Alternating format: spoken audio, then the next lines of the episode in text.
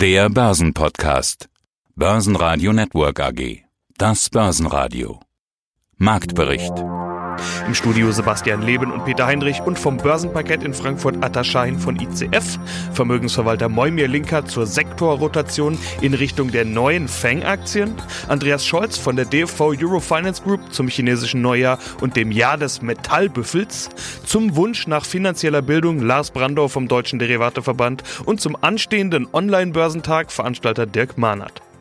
Sie hören Ausschnitte aus Börsenradio-Interviews. Die ausführliche Version finden Sie auf börsenradio.de. Wenn Ihnen der Podcast gefällt, helfen Sie mit, abonnieren Sie uns und geben Sie eine positive Bewertung. Der DAX und die 14.000, die Story geht weiter. Am Freitag war es zwar ein Stück Arbeit, aber zu guter Letzt schloss er drüber. 14.050 Punkte mit plus 0,1%. Die positive Nachricht daran ist, der DAX schloss auf Tageshoch. Die Tendenz ist also positiv. Der MDAX konnte gar ein neues Rekordhoch erzielen. Der ATX in Wien schloss mit minus 0,7% und 2.963 Punkten. Die Wall Street konnte sich zu Xetra-Schluss noch nicht so recht entscheiden, in welche Richtung es gehen soll. Mein Name ist Atakan Schein, ich bin hier zuständig für die derivativen Produkte an der Börse Frankfurt.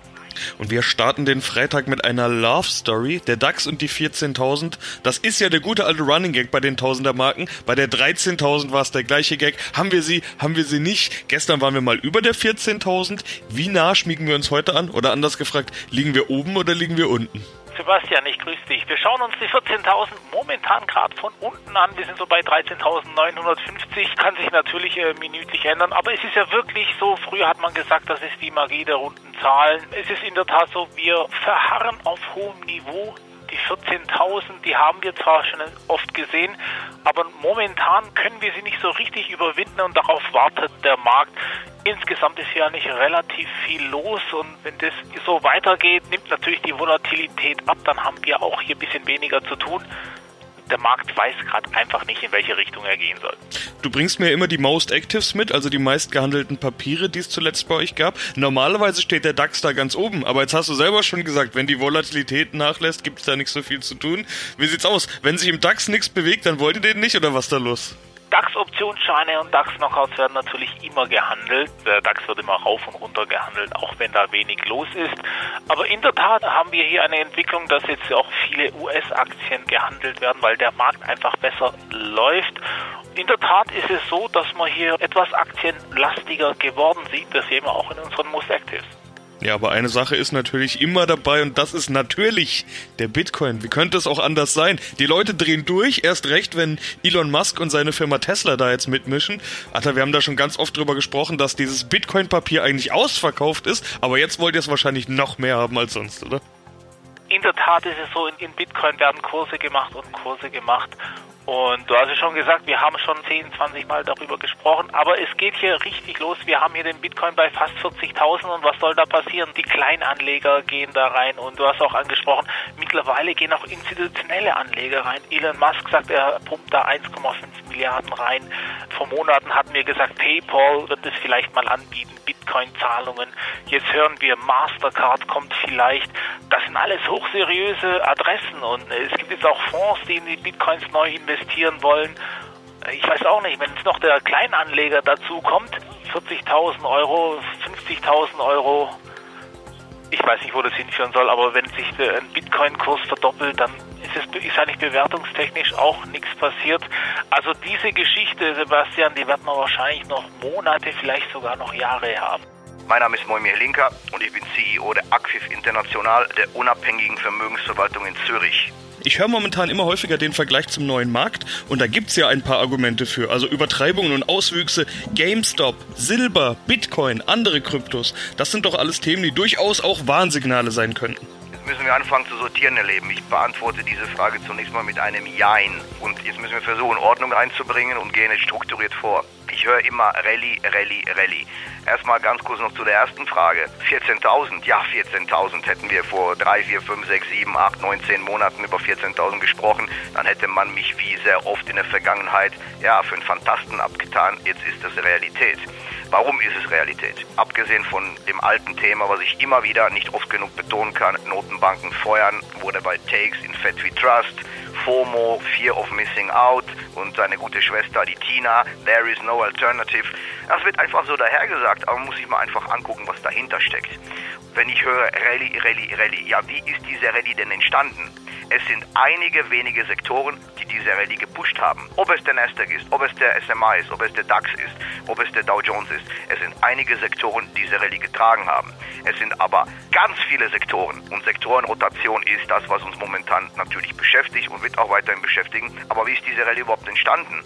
Abgesehen von den Technologietiteln, abgesehen von den erneuerbaren Energientiteln, abgesehen jetzt von den Kryptos, das lasse ich mal jetzt im Moment beiseite stehen, wenn ich diese Sektoren ausklammere und ich schaue mir die Versicherer, die Rückversicherer, ich schaue mir die Autos an, die Flugzeugbauer, ich schaue mir die Hotellerie an, also die Reisebranche an und so weiter. Diese Sektoren sind überhaupt nicht gelaufen und die haben noch nicht einmal die Gaps geschlossen, im Gegenteil.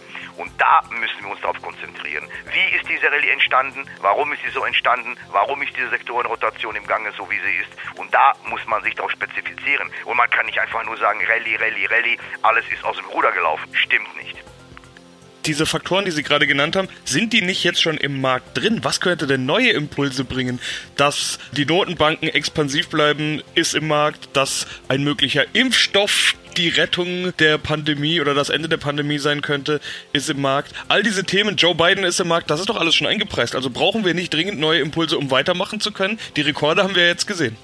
Herr Leben, wir sind am Anfang dieser Entwicklung. Das habe ich oft mal gesagt und immer wieder gesagt. Wir sind am Anfang einer neuen Entwicklung, einer neuen Epoche.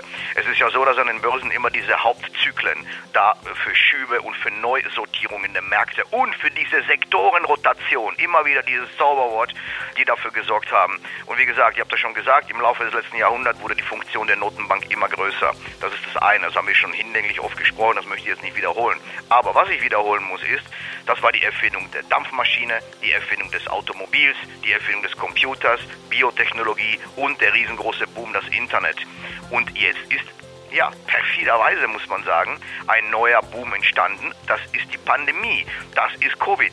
Und Covid hat komplett die ganze Finanzwelt durcheinander geworfen, hat diese Sektorenrotation überhaupt erst ausgelöst, aber Covid war ein Katalysator und nicht der Auslöser. Es hat das Ganze beschleunigt, es hat das Ganze in Extremis gebracht und wie Sie sagen, Warnsignale. Natürlich gibt es Warnsignale, aber wir haben im Moment genau diesen neuen Impuls oder Entwicklung, die uns ganz anders hat denken lassen. Denken Sie nur an den Online-Handel-Boom, denken Sie nur an die Digitallösungen, Homeoffice, Konferenzen, die mittlerweile alle online laufen. Das ist alles Neuland.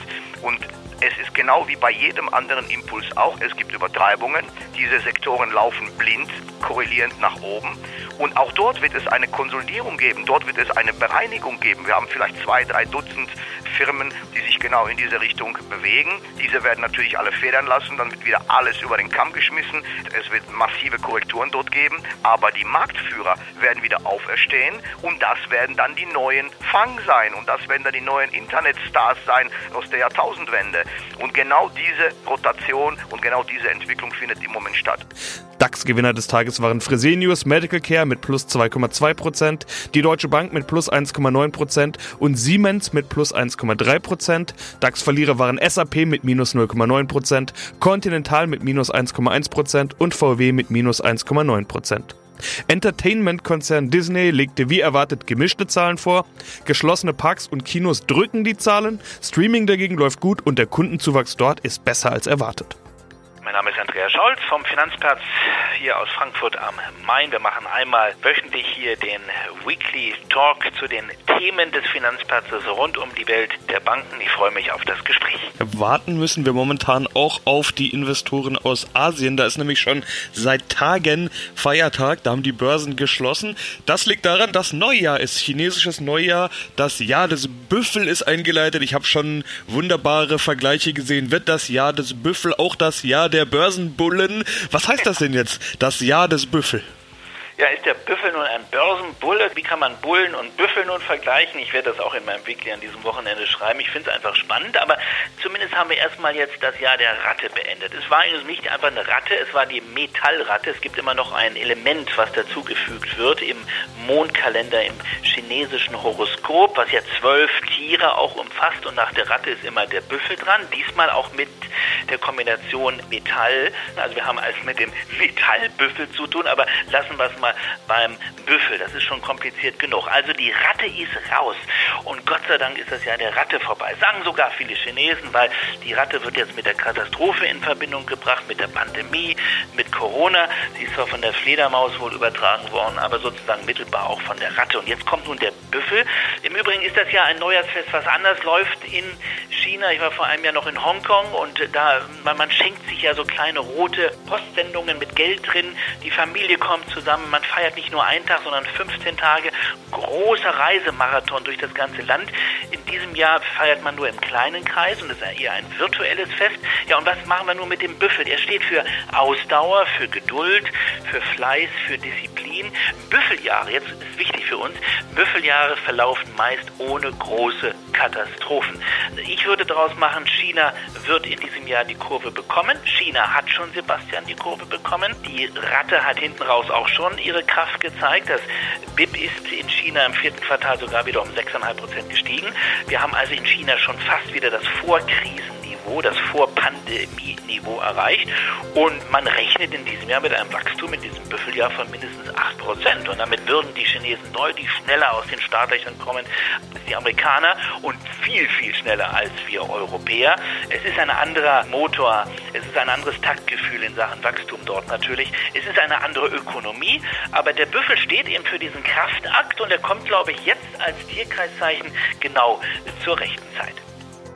Lars Brandau, ich bin Geschäftsführer beim Deutschen Derivateverband und wir wollen sprechen unter anderem über die Trendumfrage aus dem Februar 2021. Ja, und das Thema ist Finanzbildung. Da fällt mir sofort Sokrates ein. Ich weiß, dass ich nichts weiß. Das wird vielen vielleicht so gehen. Was kam denn bei der Umfrage raus? Naja, zunächst mal, dass wir nichts wissen, ist schon mal eine vernünftige Erkenntnis. Die Frage ist, wo kann man sich weiterbilden und besteht überhaupt das Interesse? Und darum ging es, glaube ich, auch in der Umfrage. Und brauchen wir in Deutschland mehr Finanzbildung? Und darauf haben immerhin knapp 61% geantwortet. Ja, denn es wird insgesamt zu wenig angeboten. 18% sagen nicht unbedingt, denn es gibt bereits ausreichend Möglichkeiten, sich zu informieren.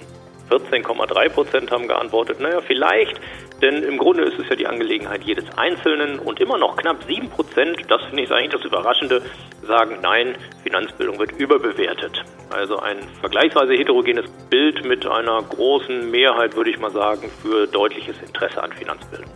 Jetzt könnten wir ja diskutieren, was ist denn Finanzbildung? Wie wollen wir es denn definieren? Wie tief muss die gehen?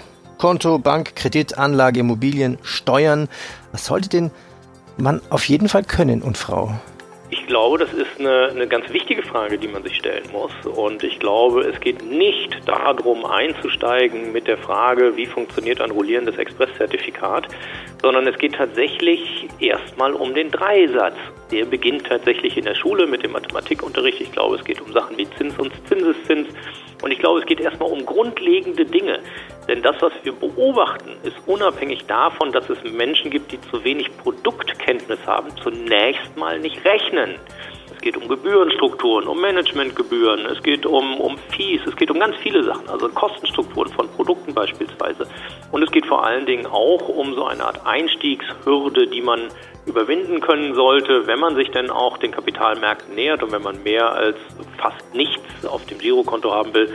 Also das ist ein spannendes Feld, das geht fast unendlich weiter, keine Frage, aber es beginnt beim Rechnen. Es beginnt beim Rechnen. Sie haben ja auch Kinder. Was bekommen die denn von der Schule an Finanzbildung mit, was über Rechnen hinausgeht?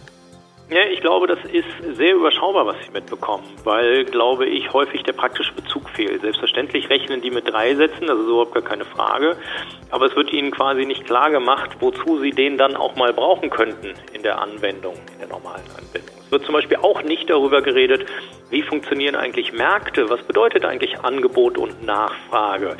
Und unter welchen Voraussetzungen macht Kaufen vielleicht mehr Sinn? Also es gibt ganz viele Dinge, die in der Schule ganz sicherlich nicht vermittelt werden. Auf der anderen Seite, glaube ich, sind auch nicht immer Lehrer nur dafür verantwortlich. Das ist sicherlich eine Frage des Elternhauses, also inwieweit kann man da in der Jugend schon anfangen. Und wenn Sie sich anschauen, wenn tatsächlich irgendwie Kinder das Abitur gemacht haben heutzutage in Deutschland, dann gibt es ganz andere Defizite. Das fängt bei Mietverträgen, Telefonkosten, Handygebühren, bei sonst was an. Also das ist ein ganz, ganz, ganz breites Feld, bevor wir erstmalig dann tatsächlich über Produkte reden. Dirk Mahnert, Geschäftsführer der B2MS GmbH und Veranstalter des Börsentag Online.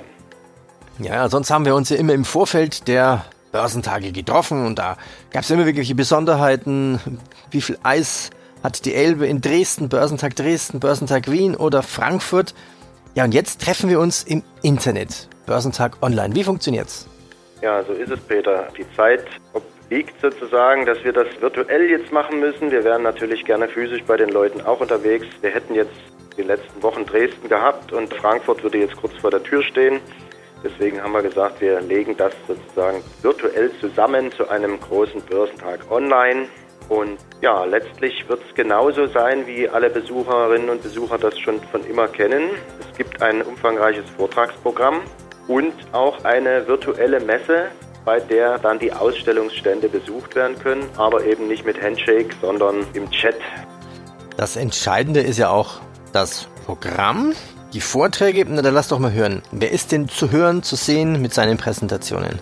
Genau, also es wird so sein, wir haben 4 Vortragssäle, also virtuelle Säle natürlich, die parallel laufen, also 4 Streams. Die Besucherinnen und Besucher kennen das ja von den Börsentagen, dass man sich auch dort immer zwischen den Räumen unterscheiden, also praktisch entscheiden musste. Also jeder kann auch bei dem virtuellen Börsentag sich sein Tagesprogramm selber zusammenstellen und dann ganz bequem auch zwischen den einzelnen Sälen wechseln, sodass man nicht mal sich durch die Reihen drängeln muss, sondern kann das ganz genauso und auch sicher machen. Ja, und es gibt einen Vortragssaal, der speziell sich um das Thema Trading und technische Analyse mit dem beschäftigt. Der wird von Trader Club 24 präsentiert. Dort sind alle aufgehoben, die es ein bisschen schneller auf der Autobahn und auch an der Börse mögen. Das heißt, da haben wir dann die gehebelten Produkte und natürlich auch die Trading-Vorträge, wo einfach aktives Handeln gefragt ist. Da haben wir ein sehr gutes Programm. Und dann gibt es 3 Vortragssäle, in denen allgemeine Marktthemen eine Rolle spielen, Produktthemen und natürlich auch der Ausblick. Börsenradio Network AG. Marktbericht.